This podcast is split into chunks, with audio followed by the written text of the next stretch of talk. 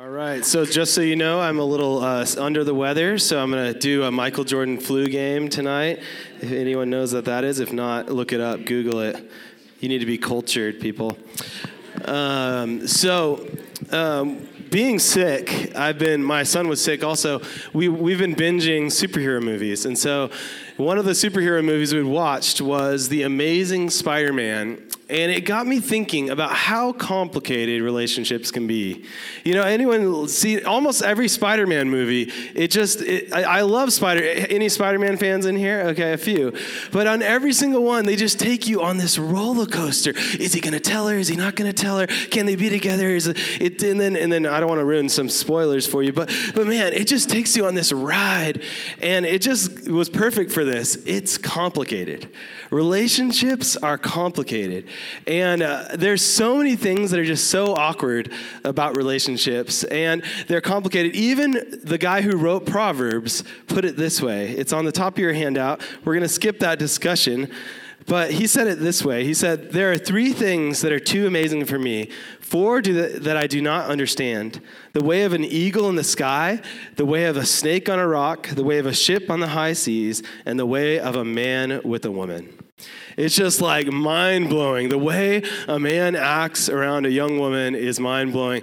And think about it when I first started flirting with my wife, one thing we did to get, I've been married 10 years now, so I know what I'm talking about here. Um, but when we started noticing each other, we did something really dumb, okay? We dumped soda on each other, like just randomly when we were like to get each other's attention. And so one time we were like awkwardly dumping soda on each other and then putting our arms around each other. It was just like weird. Why? Why are you doing that? That's just weird. But it worked for us, okay? So it's complicated, okay? Who you date, why you date, and how you date. Those are all, those are some of the most important decisions you're gonna make when you're in college. And honestly, one of the biggest tests of your life right now is your status or lack thereof, okay? Your relationship status and how you are handling that is one of your biggest tests before God. And so I, I get a few minutes to kind of plead with you. Honor God with how your, whatever your status may be right now. You're, what your status is is a test right right now before God. So I'm going to jump into prayer, ask Him to help me, and then I got, as you notice, this in, on the handout, I have a lot to say, so I'm going to blast to it. Father, thank you so much for this opportunity. Thank you for the wisdom, things that I've learned mostly by error, trial and error. And I pray that you would give me the grace and the, and the strength to speak, um, even through this nasally voice, Lord, that your, your word would be proclaimed in Jesus' name. Amen. So, my first thing, my first point for you is God is more than enough for your every need. And when we talk about relationships, um, a lot of people, for lack of a better word, are needy, okay? They are desperate for a relationship. But really, I just want to proclaim to you first and foremost God's love is more than enough for all you'll, you'll ever need. In your life groups you, this last week, you studied Ephesians 3, and I'm just going to read it over with you, this, this passage. It says, When I think of all this, I fall to my knees and pray to the Father, the creator of everything in heaven and on earth. I pray that from his glorious, unlimited resources, he will empower you with inner strength through his Spirit then Christ will make his home in your hearts as you trust in him. Your roots will grow down into God's love, keeping you strong. And may you have the power to understand, as all God's people should, how wide, how long, how high, how deep his love is. May you experience the love of Christ that is too great to understand fully. Then you will be made complete with all the fullness of life and power that comes from God. Now, all glory to God who is able through his mighty power at work within us to accomplish infinitely more than we might ask or think. Glory to him in the church and in Christ Jesus throughout all generations, forever and ever. Amen. Ephesians 3 14 through 21. This is a powerful passage. And, and I, I just challenge you to study this, memorize this. This is actually something I pray for you guys. And I, pr- I pray, actually, I started praying for my wife when I started dating her, just that, that she would love Christ way more than me. If you only knew, if you only knew how much God loved you, if you only knew the depth of God's love for you, you wouldn't be so desperate for a significant other. The, the love of Christ, it says, if this is what Paul's saying, he's saying, I go before the Father for you, so you know how long, how deep, how wide Christ's love is for you. And then everything else will, be, will take care of itself. So if you only knew how much Christ loved you right now, if you really grasp that, you wouldn't be so needy. You wouldn't need anything else. And you know what's funny? The most attractive people are those that are most filled up by God.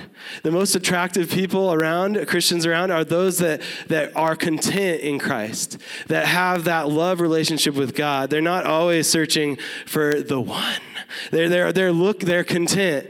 The joy and contentment doesn't come from your relationship status, it comes from the status of your relationship with Jesus. Okay, Jesus is the, the only thing that's going to give you joy and contentment in life. So I remember being a freshman, and I was a lovesick puppy. Just about any girl that was somewhat cute, I was attracted to. And uh, there was one, there was one that I was just, I was really, um, really liked. And I prayed. I even asked God, "Give me that one." And uh, I thank God for unanswered prayers. I think there's a country song for that. But um, I started to journal. Um, I started to pray for my future wife. I learned, first of all, I learned to put Jesus first in my life. Um, I, I started overcoming my habit, my addiction to lust. I started overcoming that. I started to see God use me in the lives of other guys. And so, uh, bottom, bottom line, I started putting Jesus first. And then my sophomore year, God brought me to my now wife of 10 years. And thank God it wasn't this other girl, okay? It was now my wife. And I'd love to tell you that it was happily ever after after that. We, st- we were mad. We were madly in love. We told each other, like, man, I knew on our first date, I looked across the table. We were eating some steak and stuff, and I, and I, knew, I knew that this was the woman for me. Okay, and so, but with that, I wish I could tell you it was happily ever after from there. But man, it, we could have made a little mini series drama, like a Hallmark movie about it or something. Um, because we didn't always put Christ first. Even as Christians, even as people seeking to put Jesus first, we struggled to put our relationship in front of Christ. And it's, it's easy to start think, believing that this relationship can only do what Christ can do for you. Your significant or uh, other is a poor Savior. Our, our world and the media will constantly barrage and tell you love is all you need. Love is what will complete you. Find the person that completes you. It, love will fill you, you up. But bottom line, that's a lie. Christ is the only one that will complete you. Christ is the only one that will fill you up. There's so much pressure in this world to find that one. And this person that God, if God puts you in someone's life, like Christy, my wife, she, she is not my savior, okay? She is my wife, someone that I need to serve, uh, I need to love. Uh, one of my mentors actually put it this way people that look to their significant other to get their needs met are like, and if, if two people are doing that in the same relationship, it's like two ticks with no dog, okay? It just sucks, okay? Two ticks with no dog. Jeremiah 2:13 it says, "My people have committed two sins. They have forsaken me, the spring of living water, and have dug their own cisterns, broken cisterns that hold no water." Jeremiah 2:13. Don't make this mistake. Don't go to a broken cistern. There should be a no in that in there. There's a typo. Cisterns that oh that cannot hold water. Yeah, that actually it's not a typo. Um, it's easy to go to a relationship to get your needs met, but the biblical word, I want you to write this word down, it's, it's idolatry. It's, it's, it's an idol, it's worshiping a false God. When you go to someone besides God to get your needs met, you are committing idolatry. You are worshiping a false God. Even the best spouse in the world is a lousy savior. 1 John 5 21. Little children, keep yourselves from idols. Colossians 3 5, put to death, therefore, what is earthly in you sexual immorality, impurity, passion, evil desire, and covetousness, which is idolatry. Could it be that God has not led you to some to someone to someone to be with, maybe God has not led you to someone because you haven't settled this issue yet. Some of you are single. I'm not going to put guilt on you, but some of us, the reason I didn't get, maybe I, for many reasons, I'm so glad I didn't get that first prayer answered, but I think some, maybe God was waiting for me to put him first before he was going to get me into the relationship I needed to have. Matthew 6:33, seek first his kingdom and his righteousness, and all these things will be given to you as well. I've been living this verse for about 15 years or more, actually, now. I've said that for a while. But, um, and I've never seen it fail. I've just seen God provide over and over and over again.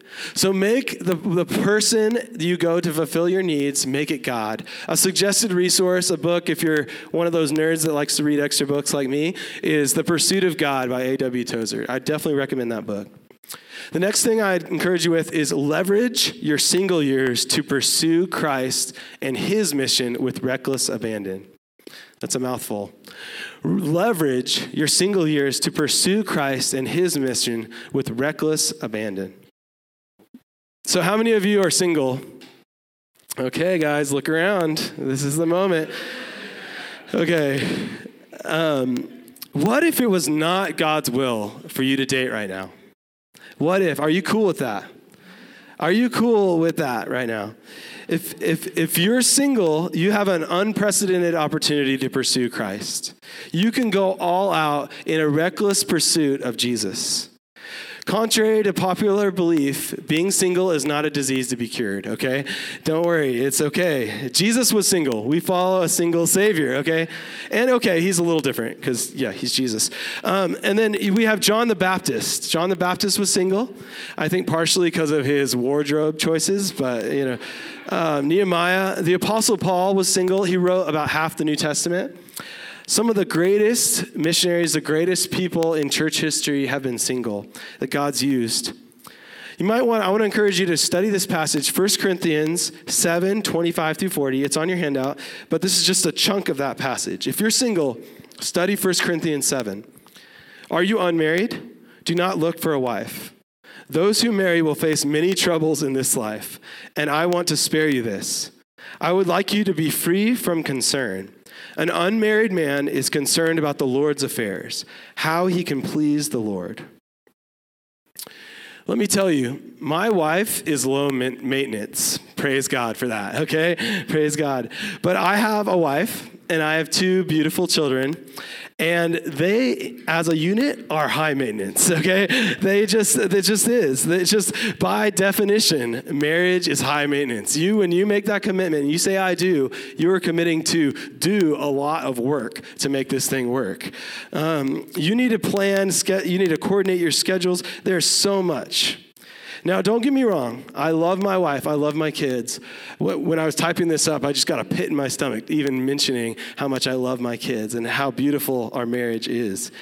But the truth is, I have to do less ministry and I have to fight for my time alone with the Lord because I'm married, because I have kids, because I have a family. And that's, that's just a reality of life. That's what the Apostle Paul is saying in this passage. He's not saying one is better than the other or one, anything like that. He's saying this is a reality that you have to live with. Um, you have to settle this issue. Are you going to pursue Christ? Are you going to use your single years to pursue Jesus or just pursue a mate? Okay? God wants you to be the love of your life. God wants to be the love of your life. He wants to be the, an all consuming passion for you. He wants to be your obsession. Psalm 16 11. You make known to me the path of life. In your presence there is fullness of joy. At your right hand are pleasures forevermore.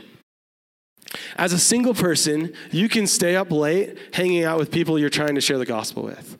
As a single person, you can wake up, you can spend uh, just a couple hours in the middle of the day just praying, walking around this beautiful campus, praying to God.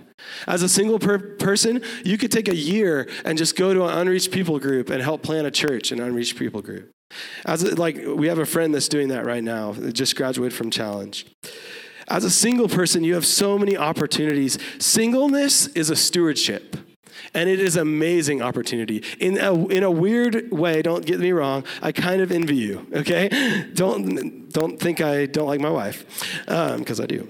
Um, but man, you have such an opportunity. This is an unprecedented opportunity in your life. Not all opportunities are created equal. And so now, between now and when you are dating or when you are engaged or when you're married, use this, this time to become the person that God is calling you to be. Romans 12 11 says, Never be lacking in zeal, but keep your spiritual fervor serving the Lord. Singleness is not an obstacle to overcome in life, it's an opportunity to embrace. I'd encourage you to study 1 Corinthians 7. One of the worst things you can do during this season of your life is to rush into the first person that has a pulse and might say they're a Christian. Just, oh yeah, they're, they're cute, they have a pulse. Okay, I'll date them. You know, don't do that. Okay, be picky. It pays to be picky, trust me. I would rather, I would rather be with the right person uh, for, for 60 years, for 40 years. I'd rather be with the right person for 40 years than the wrong person for 60 years okay? Because this, besides whether you're going to follow Jesus or not, the kind of person you date and the kind of person you marry is the most important decision because you are syncing your life up with that person. And uh, newsflash, you're going to marry someone that you date. Okay, so so unfortunately, maybe no. Um, so choose wisely because I would much rather spend 60 years, uh, spend 40 years with the, with the right person than 60 years with the wrong person. And so the best way to find the right person is to become the right person. The best way to find the right person is to become the right person. Become the kind of person you are attracted to, would be attracted to. Okay? That's a mouthful. Become the kind of person you are attracted to, would be attracted to. So here's a resource on using your singleness. It's not about dating, but it's a suggested resource Radical by David Platt. Radical by David Platt. It's a great book. The next uh, point on your handout is understand the beauty of the biblical purpose of marriage. You need to really get a big picture. Marriage is not about you. Okay? At the end of the day, it's not about you two, it's about Christ and glorifying Him. We're going to read this Ephesians 5 25 to 33. Husbands, love your wives, just as Christ loved the church and gave himself up for her, to make her holy cleansing her by the washing with water through the word, and to present her to himself as a radiant church without stain or wrinkle or any other blemish, but holy and blameless. In this same way, husbands ought to love their wives as their own bodies. He who loves his wife loves himself. Above all, no one ever hated their own body, but they fed and cared for their body, just as Christ does the church for we are members of his body. For this reason, a man should leave his father and mother and be united to his wife, and the two will become one flesh. This is a profound mystery, and I'm talking about Christ and the church. However, each of you also must love his wife as he loves himself, and the wife must respect her husband. Biblical marriage is a beautiful thing. I'm so glad I married Christy 10 years ago. I don't want you to hear the first part of my talk and to think that marriage is not something that honors God and glorifies God or something you want in your life. Okay? Most people are going to want it. Um, biblical marriage is a picture of how Christ loves the church. Jesus loved the church so much that he laid down his life for the church. He died on the cross in our place for our sins. And a biblical husband, your role is to lay down your life, your life for your wife. Your job is to lead her to live a life that's honoring to God. I love verse 25 through 27. It says, Husbands, love your wives, just as Christ loved the church and gave himself up for her, to make her holy, cleansing her by the washing of water through the word, and to present herself to her himself as a radiant church without stain or wrinkle or any other blemish, but holy and blameless. As a husband, you have a responsibility before God to help your wife grow in holiness. And before God, you as a wife have a responsibility to encourage your husband towards holiness, meaning becoming more and more like Jesus. Because God is actually more concerned in marriage with your holiness than your happiness. Because God uses two sinners, you put two sinners in a relationship where they're stuck in the same house for life and it, there's friction that's going to happen okay? There's there's there's tension. But god uses that i call it the advanced sanctification program where god uses that that relationship to to stretch you and to mold you. And i can tell you god has used christy in so many ways to make me a better man than i am. And and we are pursuing christ together one thing you want is you want to be running towards Christ as fast as you possibly can and not looking too much to the side. And then you want to kind of glance around saying, Who's running with me? And I noticed Christy, she's running towards Christ. She had a Bible study of about 30 girls in the dorms that she was leading at the time. And I'm like, Hey, you want to run with me? And we're like, Yeah, let's go. And it's a little slower, but we got it. You know, that's a picture of a Christ centered marriage. You want to be pursuing Jesus, you want to be growing together. It's a beautiful picture. I wish I had time to do it justice for you guys and explain more of Ephesians 5. Study that. Even as a single person, study Ephesians 5 and get a vision for what God, if you're going to step into marriage or dating, man, that's a heavy thing that you're stepping into. Um, but then I came across this other thing. I had this thought. Um, I heard someone say this the most loving thing you can do for your spouse is not to put them first. The most loving thing you can do for your spouse is to put Christ first. 1 Corinthians 7 29. What I mean, brothers and sisters, is that the time is short. From now, now on, those who have wives should live as if they do not. Whoa, that's heavy. And what he's saying, there's a, there's a temptation where people, even in marriage, you have a temptation to put your marriage first and to be very inward focused. And this is something that Christy and I, honestly, we struggled with the first year of our marriage. We, we said, well, it's our first year, and we're just to hunker down and we're to focus on us. And that was one, some of the most rough times in our marriage. But when we came and we started the ministry, we were outward focused, and God blessed us. The more that we're focused on Christ and his mission, the more God has blessed our marriage. If anyone comes to me, Jesus said, and does not hate father, mother, wife, and children, brothers and sisters, yes, even their own life, such a person cannot be my disciple. Luke 14, 26. Man, wife, hate, wife? Settle down, Jesus. I mean, seriously. Like, what is Jesus saying? I, I don't take me wrong, okay. Uh, what is he saying? He's saying, compared to your love for me, Jesus said, your commitment to me, you should hate. Your, your love for me should make your closest relationships on earth look like hate.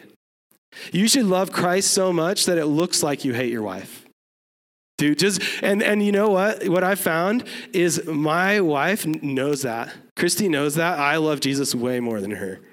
And there's a security in that that she has that, that just makes our, our marriage is on such a solid foundation. She, she knows she's number two in my life, okay?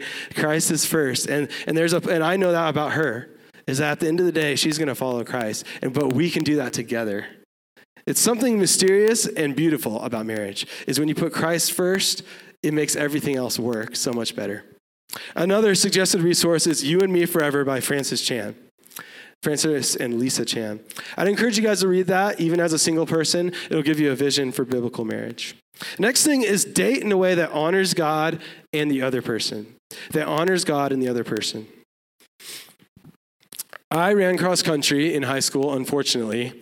And uh, it was, sorry, I just don't like it. I don't understand the concept that these people call these things fun runs. It just doesn't, let's go to the fun run. No, no, thank you.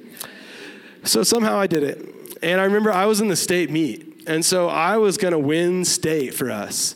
We actually got third in state, so that was pretty good. But I wanted to win. So what I did is classic. I sprinted out. I was winning. I was like with the top five guys out of these 100 guys for about half a mile, okay? And then I died. You know, I hit the wall. The monkey jumped on my back, whatever you want to call it. I was just, I died. I literally like fell over and almost passed out at the finish line. And our team got third, not first. Um, and so, what I encourage you in dating, you want to do the same thing. You don't want to do that, actually. You want to pace yourself. That's pacing. This idea of, of if you are a sophomore and you have three years where you could logically marry this person, you might not want to say, I love you, and like propose and all that kind of stuff right now. You might want to wait until later. Um, Proverbs 14, 16 says, The wise are cautious and avoid danger. Fools plunge ahead with, reckless, with great confidence. So, the first thing you want to pace yourself in is emotionally. You want to pace yourself emotionally. Um, above all, guard all else, guard your heart, for it is the wellspring of life. When Christy and I started dating, again, I, I, remember back to our first date. It's so romantic, but I made a mistake. In early in our first month of dating, I told her all my feelings. I said, "I love you. We're destined to be together, baby, baby, baby." You know, it was like, okay, baby. I remember getting so, uh, I remember it being so bad. We started having, within the first couple months of dating, we started having married people problems, okay? I would get jealous. She was leading a Bible, Bible study with some other guys in the dorm, and she would walk by and I'd hear her beautiful laugh, and I would get so jealous. She's hanging out with other guys, and it was just, what? Okay, dating is not a mini marriage, okay? Dating is dating. So you wanna, it's wise to pace yourself emotionally and not say things like, I love you, or we're destined to be together together too soon, okay? The next thing you want to do is pace yourself physically. Uh, I'd encourage you to do a study on sexual immorality. The word in the Bible, sexual immorality, it actually means fornication, which is any sexual act outside of marriage. And that is clearly forbidden in Scripture. Sex is not just physical, sex is a spiritual thing that God preordained for you to experience with one person for your life. And Ephesians 5 3 says this But among you there must not even be a hint of sexual immorality or any kind of impurity or of greed, because these are improper for God's holy people. So, how far is too far? More than not even a hint, okay? Man, that's heavy. That's, that's a hard one. Christy and I would actually quote this verse to each other when we were feeling the heat, if you will. It was like killed the mood for sure, okay? Whoever just noticed it first was like, Ephesians 5 3, quote the verse, and we were good, okay? Sorry, you know? 1 Timothy 5 2, it says, Treat younger women as sisters with absolute purity. How many of you guys have sisters in here? Okay.